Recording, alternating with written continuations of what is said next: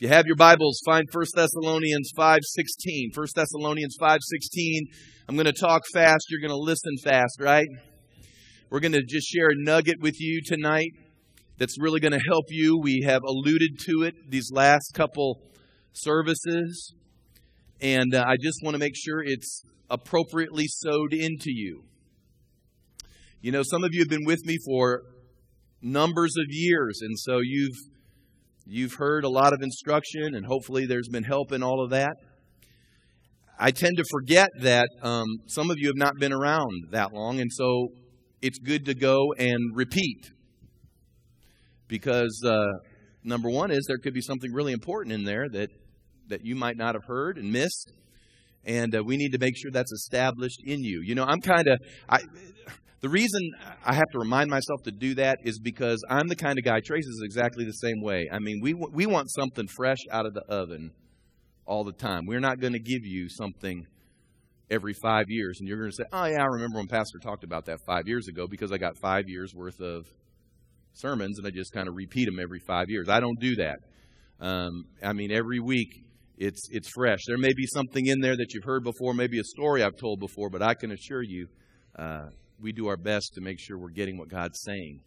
But I am going to share something tonight, which is an exception to that rule because it's Thanksgiving and it's something important, and I want to make sure all of you get it because it will literally revolutionize your life. In 1 Thessalonians 5, beginning with verse 16, it says this Rejoice always, pray without ceasing, in everything. Say that with me. Say, in everything. Now, it didn't say for everything, did it? It said in everything, give thanks, for this is the will of God in Christ Jesus for you. Verse 19, do not quench the spirit. And then verse 20, do not despise prophecies. Now, these are short bullet point statements. You know, for years I thought they were sort of independent of each other. I thought that maybe they were just these bullet points that Paul was throwing out here, and, and they didn't have much to do with each other. But the longer that I've studied them and read them over and over again through the years, I began to see that they're intricately intertwined with each other. In fact, I believe you can't truly understand what's being communicated here unless you look at it all together. Because as I begin to look at this, and I just begin to look at verses 16, 17, and 18, I say to myself, how do you do that? How do you rejoice always? I mean, I don't know that I rejoice over 9 11. I don't know that I would rejoice if I was in the middle of a divorce. I don't think there's anything to rejoice about if, if you're in an abusive situation or somehow you've been wounded or some injustice or unfairness came to your life. I mean, how do you rejoice always? So that's the first question. How do you rejoice always? And then it says, pray without ceasing. Well, how do you do that? I work. I don't know about you. I do work. Even though I'm serving the Lord, I do work. You know, you can't be on your knees constantly. I can't, I, you know, for some of us, we run out of things to say in about 60 seconds. I mean, how do you pray without ceasing? I mean, I can barely go a minute or two. So, how do you do that? And then finally, how do you give thanks in everything? I mean, it doesn't say for everything, that's very important, but rather in everything give thanks. And there's a clue, I believe, to these verses because the reason we get this exhortation from Paul on these verses is because to do these, we're going to have to understand the Spirit, what I call the Spirit's prophetic activity in our life and in these things. That's why it says in verse 19, don't quench the Spirit. Now, listen to me, this is very important. If we don't know how to rejoice always, listen, you'll quench the Spirit. If you don't know how to pray without ceasing, you could quench the Spirit. If you don't know how and everything to give thanks, you could quench the Spirit. There's, there's something very important that Paul's trying to tell us here. And in verse 20, I think he wraps it all up by saying, Do not despise prophetic utterances. Now, listen again, just get this. I got to do this real quick. So, when you learn how to rejoice always, when you learn how to in everything give thanks and to pray without ceasing, I believe within you as a believer, you're stepping into a prophetic activity of the Holy Spirit that can work to your advantage if you understand what God is trying to do. Now, prophecy. Prophecy. Uh, you know, sometimes we hear the word prophecy and we automatically think, oh, pastor's going to talk about all that second coming, last, last times, end time stuff. Well, prophecy doesn't mean just that we're going to get taught on the book of the Revelation, but prophecy literally means a declaration of the heart or the intention of God. So, like here this evening, when when uh, uh, I asked Shirley to come out, and there was a word that came over Shirley, and Amy came out, and there was a word over Amy. Or literally, even when, when Tracy's praying for folks over here, when we're laying hands on people, do you understand? That's a prophetic moment where God's heart or intention is literally being declared over you. In other words, you're beginning to hear, whether it be through prayer or just a brief uh, uh, laying on of hands, or whether you know you're you're you're pulled out sometime somewhere and, and a lengthier word is given to you. There is a declaration that's happening of God's heart or intention towards you as one of His children. And, you know, not all of us are prophets, and I'm not going to go through the whole deal about what's the difference between a prophet and all this stuff. We'll leave that for another time. But you just need to get this. Every believer has the ability to make prophetic declarations. You have the ability out of your mouth to begin to declare the intention or the heart of God. Now, the reason this is important uh, and I believe I, I may have put it on the screen. I hope I did, because a prophetic declaration is more than information. I mean, it, it's neat kind of to hear what God's up to, isn't it? If you get a prophetic word. I mean, that's kind of neat to kind of hear what God's up to and what He's saying to you. But it's more than information, it's more than confirmation. You know, I've grown up in the renewal movement for a lot of years, and I've listened to this taught, and I don't disagree with it, but it's not quite the whole truth. I've heard people say if, if you get a prophetic word, it should only confirm what's already in your heart. Well, I believe that a lot of times words are confirming, and that's a wonderful thing when it confirms. But I've always said this there comes a moment in all our lives when we hear something for the first time. I mean, I mean, sometimes you got to hear it for the first time. And, and, and, so while it could confirm things, I do think there are moments you can hear something maybe you've never heard for the first time. And when you hear it for the first time, I believe that there's a creative aspect to it. So when God sends His word, creation takes place. Now you know that, don't you? All you have to do is read the first chapter of Genesis. And that's true, isn't it? God spoke and what? A world happened. He didn't roll up his sleeves and stick his hands into some primordial goo somewhere and just earth. That's not what he did. He spoke and everything came into existence. It didn't matter whether it was the universe or whether it was what we see on the earth. He spoke and it came into existence. And the reason being is because his word, or when his word is spoken, there's creative ability to it. Now, come on, don't don't be lost on this because I'm going to help you here because your what comes out of your mouth can literally create your future.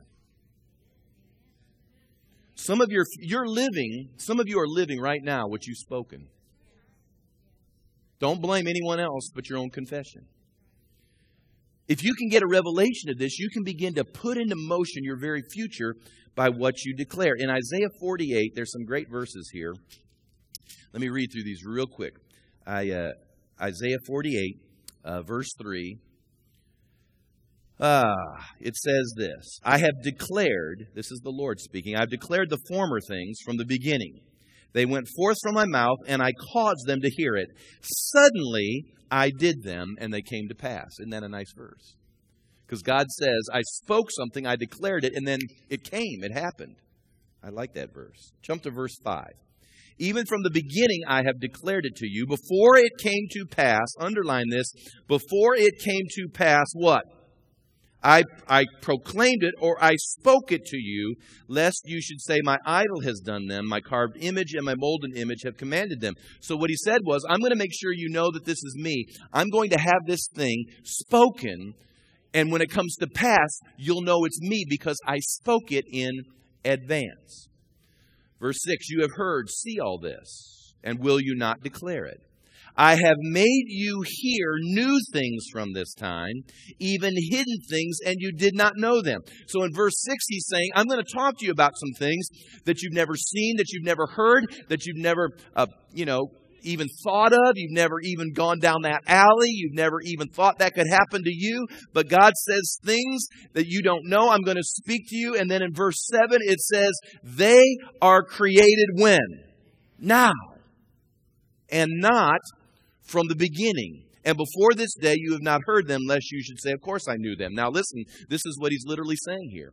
He's saying, I'm going to speak some things, they're going to be declared to you. And when that word goes out, it's not like this thing was destined to happen. You know, there's a lot of interesting theology that begins to creep up in the in the Christian church. And, and there are some people who have such a view of sovereignty and providence that they think anything that happens just must have happened, and that was that was, you know, sort of of, of providentially or predestined to happen in your life. So, you know, you're walking in the street and a car hits you. Boom! Oh, God must have willed that. From the foundations of the world, He knew I was going to get run over by that car. no, not, not necessarily. You say, you tell me God didn't know that? I'm not, I'm not suggesting what God does and doesn't know. I'm simply suggesting this to you. I believe that there are things that God wants to do in your life that He's waiting to see whether or not you will believe it, you will confess it, and you will obey when He says to move in it. I do believe that. And so you've got to understand that, that it all starts with our confession and our declaration. And I'm going to get back to rejoicing on all of this, but here's the key thoughts. Before something comes to pass, it has to be declared. Secondly, you can hear something new from God, not just confirming something, but it could be new. And then probably you need to wait for some confirmation. And then number three, things do not exist until they are spoken. Now, I'm going to go through these three examples real fast. If you've never read the story of Balaam in the book of Numbers, he's a great story to read. He's a prophet. He, he, he, he, he, is, uh, he is solicited by Balak, an evil king, to speak a curse against the armies of Israel because the king knows that whatever Balaam says comes to pass. And so he tries to sort of bribe him into speaking defeat over the army. Now, Balaam ends up being this really this this unethical character. But the point of the story is very simply this that Balaam had the ability to say things, and when they were spoken, people had confidence that they would come to pass, even if it was unrighteous things, even if he was being bribed. Balaam had an ability to be able to speak, and it happened. I'm going to tell you something right now. We have that same ability. And as I mentioned before, some of us have spoken negativity and failure.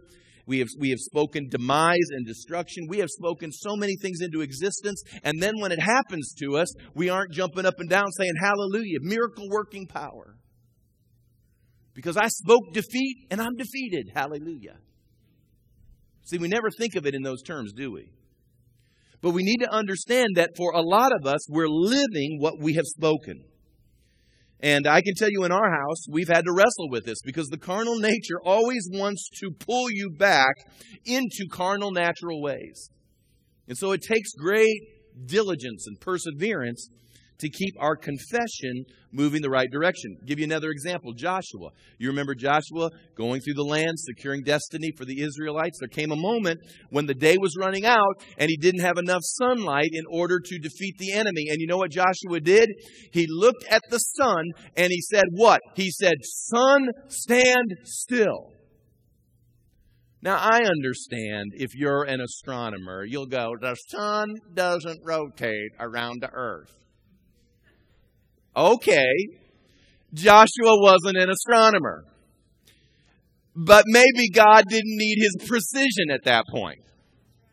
All he knew was is that that sun seemed to move and now it needs to stop. So God miraculously moves upon that confession and, and, and they're given more daylight in order to rout the enemy. How did that happen? It happened because there was a confession that took place. Come on. Jesus, Jesus spoke to things. He spoke to the elements. He spoke to the wind and to the rain and told them, Seas, be calm. He spoke to trees and they withered up. He spoke to sickness and disease. He even spoke to dead people. He, he let Lazarus, Lazarus lay in the grave for four days, a couple days longer than everybody wanted him to, but he was trying to make a point. So he let Lazarus lay in the grave, comes along, and all he says is these words Lazarus, come forth. And out comes the mummy.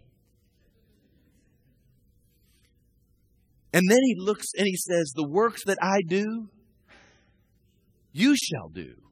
And greater works than these. Is that not mind boggling? Now, hear me. The point that's being made here is this God wants to show off more in our life, but He's waiting for us to speak. When we don't speak, when we don't declare His heart, when we don't declare His intentions, when we don't do this, the Scripture tells us we grieve or we quench His Spirit. Now, here's the deal. Let's go back to how do you do these things? How do you rejoice? How do you give thanks and everything? Let me give you the greatest example, and I'm going to end with this, and we have just a few minutes left. In the book of Acts, everybody turn quickly. It's just a short little lesson tonight. Acts chapter 16. I'm going to help you see something here that really helped me and will help you, and will, and will link us into what it means to be thankful. Because how do I give thanks in everything? It didn't say for everything, because how many of you know? God forbid, if if I were to lose a loved one, or God forbid, if some calamity came into my life, I mean, am I supposed to be thankful for calamity? Am I supposed to be thankful uh, for what's taken place? Is this what I'm supposed to be thankful for? That's not what the Scripture says. The Scripture says, rejoice always, and in everything give thanks. So let's say, hear me now, you're in calamity, you're in a problem. You're in a difficult situation that you're looking at saying, How can I'm not going to give thanks for this. Okay, don't give thanks for that, but we're going to learn right now how do you give thanks in that. Okay, that's what we're going to learn. Acts 16, 16. I'm going to kind of read and tell you the story to save time. Apparently, Paul and Silas are, uh, are going uh, through, I think, the Macedonian area and they run into this slave girl who the, the scripture says is possessed by a demon. It's the spirit of divination. And she's doing this fortune telling. And apparently, she must be pretty good at it. It's making her owners a lot of money. Everybody's happy. But along comes Paul and Silas. And the girl in verse 17 screams out and says, These are servants of the Most High God who proclaim to us the way of salvation. Now, let me stop there. Was she right? Now, I'm going to tell you something. Psychics can be right. Accuracy is not the issue. It's the spirit of which that is generated is the issue. In fact, it says that she did this for many days in verse 18, which is interesting to me because Paul didn't pick up on this instantly. There, was, there were several days. He, he kind of watched this thing for a while. That helps me because, because even Paul had to sort of evaluate, kind of discern things. And then it says he was greatly annoyed. Now, what that means is, in his spirit, he, he was beginning to get a little twisted. And he turned and said to the spirit, I command you in the name of Jesus, come out of her. And that spirit came out. And then what happened was all Gehenna broke loose. I mean, all of a sudden the masters lost their income. They were upset. They seized Paul and Silas. They drugged them in front of a magistrate. Uh, they were accused of, of, of uh, starting trouble in the city. And a multitude, it says in verse 22, rose up against them.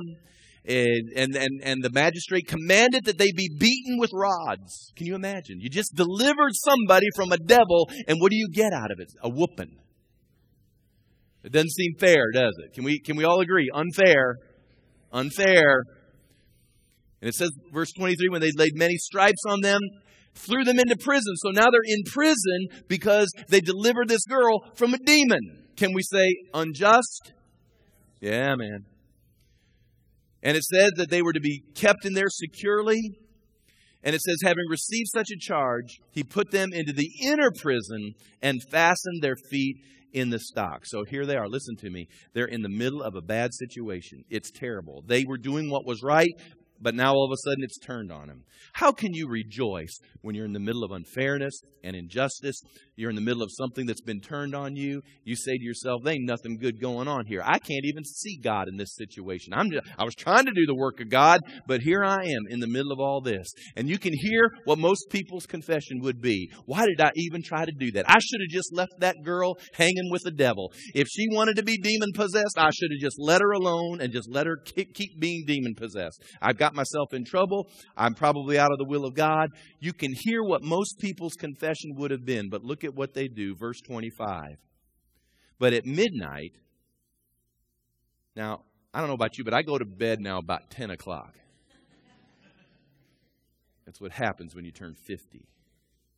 But at midnight, Paul and Silas were praying and what?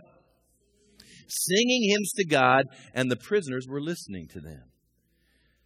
Suddenly, there was a great earthquake so the foundations of the prison were shaken, and immediately all the doors were opened, and everyone's chains were loosed. And the keeper of the prison, awakened from sleep, and seeing the prison doors open, supposing the prisoners had fled, drew his sword and was about to kill himself. So the dude's about ready to commit suicide. But Paul in verse 28 called with a loud voice, saying, Do yourself no harm, for we're all here. Then he called for a light, ran in, and fell down trembling before Paul and Silas. And he brought them out and said, Sirs, what must I do to be saved? He tells them in verse 31, Believe on Jesus and you'll be saved, you and your household. And they spoke the word of the Lord to him. Now here, they're speaking again. And all who were in his house, and he took uh, them the same hour of the night and washed their stripes. And immediately he and all his family were baptized. Now, when he had brought them into his house, he set food before them, and he rejoiced, having believed in God with all his household. Now, I want, I, this is the whole point of the story. It's this. They're in the middle of a calamitous, unjust, unfair situation. It's not right. There's nothing really to look at in the situation to be thankful for. But here's what they do. 1 Thessalonians 5:16. They rejoice always. They rejoice always. They pray without ceasing. And in everything, what? Give thanks in everything, give thanks. Don't give thanks that you're, that you're in the jail. In other words, you don't have to give thanks for the jail, but in everything, give thanks. Now, here's what I believe was going on. You can, you can write your own story, but this is what I believe is going on. I believe they're sitting in there just praising God. They're just saying, Hallelujah, you're a great God. They're probably singing a Hillsong song, is what they were doing. They were, yeah, man, they were maybe Chris Tomlin. He's the God of the city. And he's just singing away. And all of a sudden they're singing, and He's the God that opens prison doors. And I thank you that these doors will open and we're going to come out. And I thank you that through this, many will come to know your great name. And I am doing your will no matter where I'm at. And I'm going to keep rejoicing because you cause all things to work together for good to those who love you and are called according to a purpose. And you are the God of breakthrough. And you always break through at just the right time and just the right moment. It may be midnight and we don't have a candle. But we rejoice in you and we give thanks even now and suddenly the doors open. And not only do they get out of their predicament, they get the jailer saved on the way out. Is that not amazing? Now, listen to me. This is the part I'm going to leave you with. It's easy to give thanks at Thanksgiving for all that God has done. Sure, it is. We're going to stand around tables and we may give thanks and someone may pray and they'll offer up gratitude to God. And these things are good and they are right and they are in order and it is what we should do. But I want to share this with you. And it's this if you'll begin to give thanks in everything and begin to say, Thanks, Lord. Thanks, Lord, that for whatever reason I'm here, but I'm not going to be here forever. I'm going to make my own little song. I'm going to be faithful while I'm here because you're with me. You'll never leave me nor forsake me. But you're the God who opens doors that no man can close, and you will close doors that no man can open, and you've got a door for me. Hallelujah. Because you know a song needs to rhyme a little bit. Are you following me? And you know what happens when God hears that song come up? He starts going, suddenly, suddenly, I can begin to move. I tell you, even as I was doing this, I got to stop now at 7:30. But I started doing this. Even as I was writing my notes today, I was going, "Thank you, Lord, that you created oak trees But there's an oak tree in your road, and that oak tree is going to come down. Thank you, Lord. Timber in the Spirit.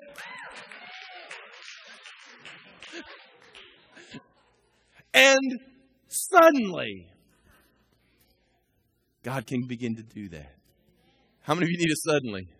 Come on now. How many really need a suddenly? I need a suddenly. Stand with me, will you?